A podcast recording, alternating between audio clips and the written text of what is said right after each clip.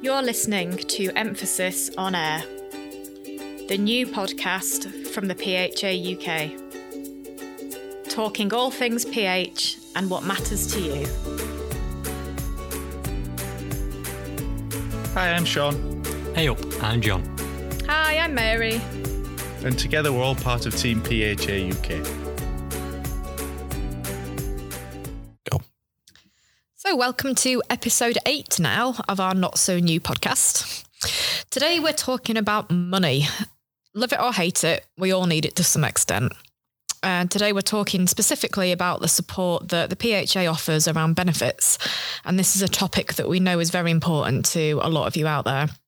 So, we just wanted to kick off actually by mentioning um, a survey that some of you might have remembered filling in back in 2018, 2019, Sean Yeah, late 2018, I think it was. pre-COVID anyway, Yeah. um, where we looked into the true financial impact of pulmonary hypertension. And just some of the key statistics that came out of that showed that 76% of people with PH under the age of retirement saw their financial situation decline since being diagnosed, which probably doesn't come of, of, of much of a surprise.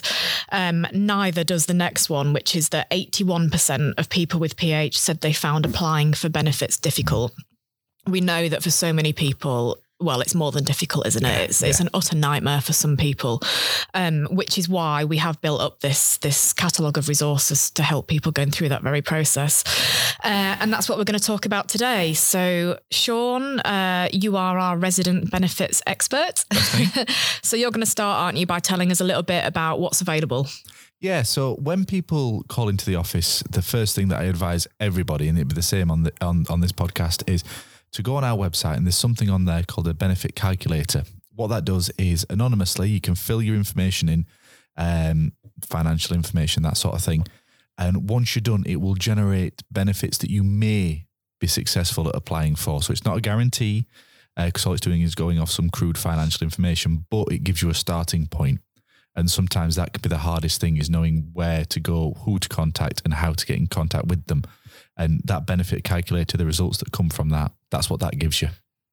and that's in partnership with another charity isn't it john Yeah, that's right. Uh, charity called Turn2us that PHA have a partnership with, and they are expert. They are Yeah, they are experts in this very thing benefits, grants, that sort of thing. And that can be found, as Sean says, on our main website, which is um, phauk.org. There's a dedicated web area um, on there, which you'll find from the homepage.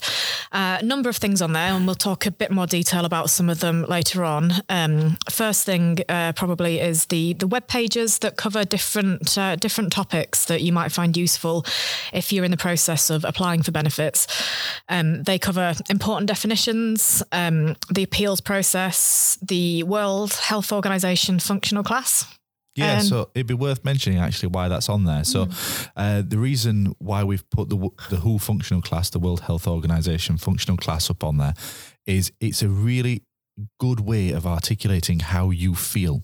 So, explaining when you're writing down forms, or if, so- if somebody asks you in a in an assessment interview, is by being able to say, "I am in WHO functional class two, three, four," is that's something that they can then go away and compare against and actually read up upon. Um, so it's just it's a it's a really quick, easy, and stressless way of saying that this is how I feel. yeah, and there's also on the website you'll find some downloadable guides for people who find it uh, would, would rather print something off and uh, read it on paper and make notes. There are some downloadable guides specific to some of those topic topics. So while we're talking about what's available in the way of support on our website, I think it's probably just worth at this stage mentioning that we're here today chatting very easily and openly about the issue of benefits, but we do know that it's not the case for everybody. Some people do find it hard to talk about this topic, don't they? I know, John, there is um, quite a impactful statistic in the research that we mentioned earlier, which which really demonstrates that. Yeah, that's right. I'm just looking at that now. Yeah, 61% of people feel embarrassed about re- receiving benefits. Uh, and I think that's uh, really telling that uh, people feel as though they, if they go from uh, life where they su- can support themselves and have got a regular income from work, and then that has to stop because of their illness, they might never have had any experience before about uh, uh, needing to go for financial support from the state, and it can be really uncomfortable and um, uh, and, and, a difficult a difficult concept to um, get the head around. And you, um, you've seen that firsthand, haven't you, John? Um, I'm sure you don't mind mentioning your p- bit about your personal circumstances and your own experience of seeing those that you love going through this very process. Yeah, that's right. So my wife was a teacher, a primary school teacher. She uh, now suffers from uh, quite severe ME, uh, and so does my daughter. Um, so yes, I've seen my wife go from a, a full time working really busy teacher to someone to someone who is housebound, uh, and so we lost uh, a significant uh, income chunk, um, and we had to go down the we needed to go down the road of benefits to help supplement our income of a house of you know uh, parents and two children. So you've really got that, that personal insight into into what it's like to go through that process and the barriers and challenges that, that come with it. Yeah, I have, yes. And also I've seen two people. Uh, so my daughter is in her early 20s, my wife's in her 50s, uh, and seen two people. So within the space of a couple of years, they both, with the same condition, uh, went through the same process of applying for the same benefit PIP and had very different experiences. Uh, my wife, it was relatively straightforward and she was successful on first application uh, through to my daughter where we ended up going all the way to court uh, to to appeal and I think a lot of people listening to this can probably identify with that experience themselves.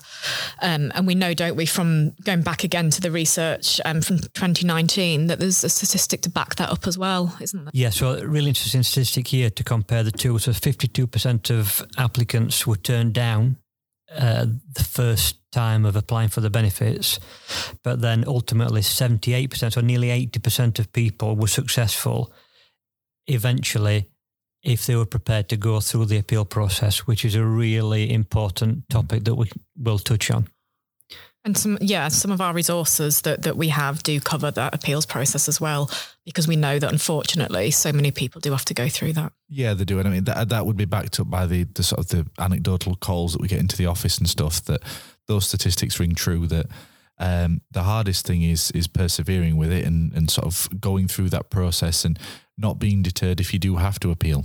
Because um, and to echo what John said about his his wife and daughter, that the you can be the to have the same condition going through the you know the same process and the outcomes can be incredibly different. So I see often people on the Facebook group asking for you know peer support and asking each other questions and things, and some being deterred by what they've read, but there's the experience can be so different, despite it being the exact same, can be so incredibly different. So, um, yeah.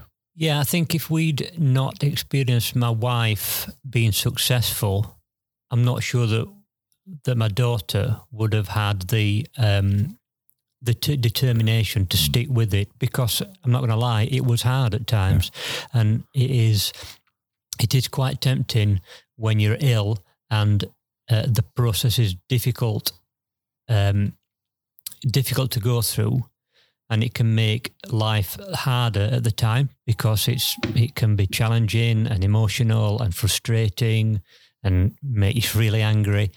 Um, so it wasn't easy. Mm. But I'm really glad that we carried on with it because ultimately my daughter was successful at court. And the other thing to remember is that it might mean that the process is pretty drawn out and it can be months and months that you're going through the application and then the appeal process. But assuming that you're successful at the end, and as our research shows, the vast majority of people are successful at the end, your benefits are backdated to when you first made that uh, application. So, whilst you might be waiting months and months and getting nothing, if you're successful, that is redressed and you can uh, hopefully benefit from a, a, large lump sum to get you back up to uh, uh, on an even keel. Yeah, and it was that work that was done that made us decide to invest in this area and produce resources that would help support people to be as prepared as humanly possible for going into those applications. Um, yeah, and having people, the typical person, I think we've what we had in mind were people that have maybe, as I said earlier, no experience uh, Oh, of the no. past of having to apply for any kind of benefits or any kind of financial support in the past, and it is quite a unique world um, with really specific language and terminology. And if you've not been through it before, um, it it's it's difficult Yeah. to know what to do, what's the right and the wrong things to do. It's free to join the PHA UK, and we now have over 4,500 members. Sign up on our website at www.phauk.org or give us a ring on 01709 761 450.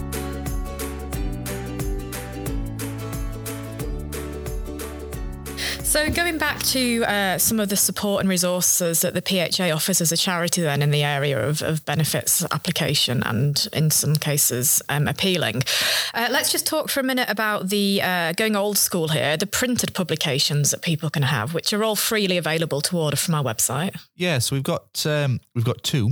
We've got one called the uh, financial support. What could my family and I be entitled to?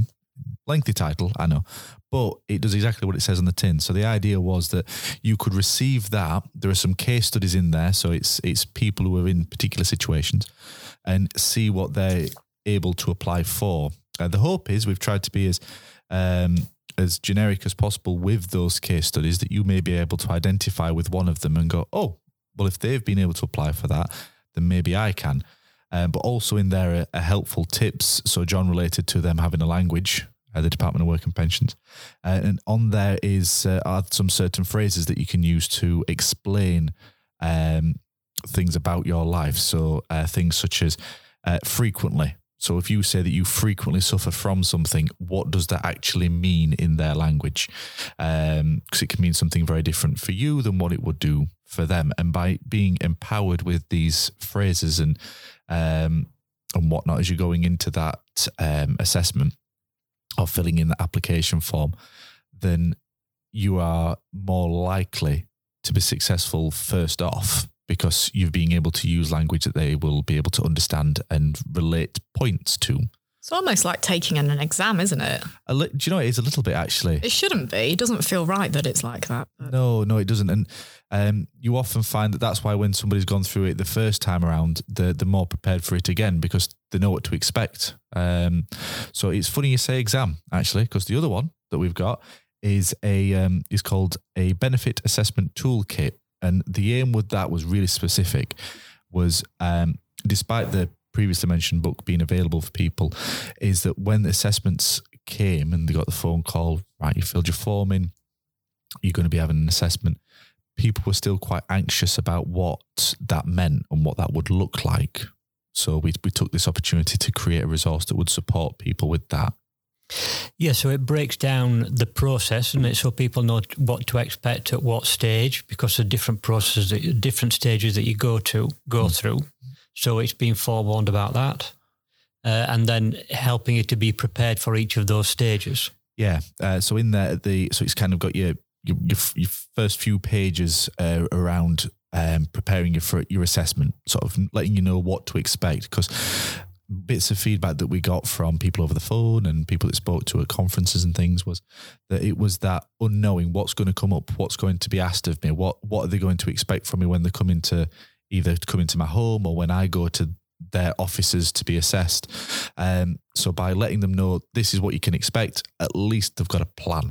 So then they can be as prepared as possible. Um, and then at the back, so the second half of that book, um, we uh, we we made a. Um, it's almost like a mock exam, isn't it, John? You know, It is, yeah, lots of space to fill in your own specific answers to all the um, set questions that you're more than likely going to get asked. Yeah, so it, it, you're not necessarily likely to get asked all of them, but the aim is that by being as prepared as possible with your answers and really giving them some good thought when the so these questions are sat in front of you, which may be asked of you in person, is by taking the opportunity to refer back to these other pages, other books, resources on the website, and being able to write your answers down to those questions.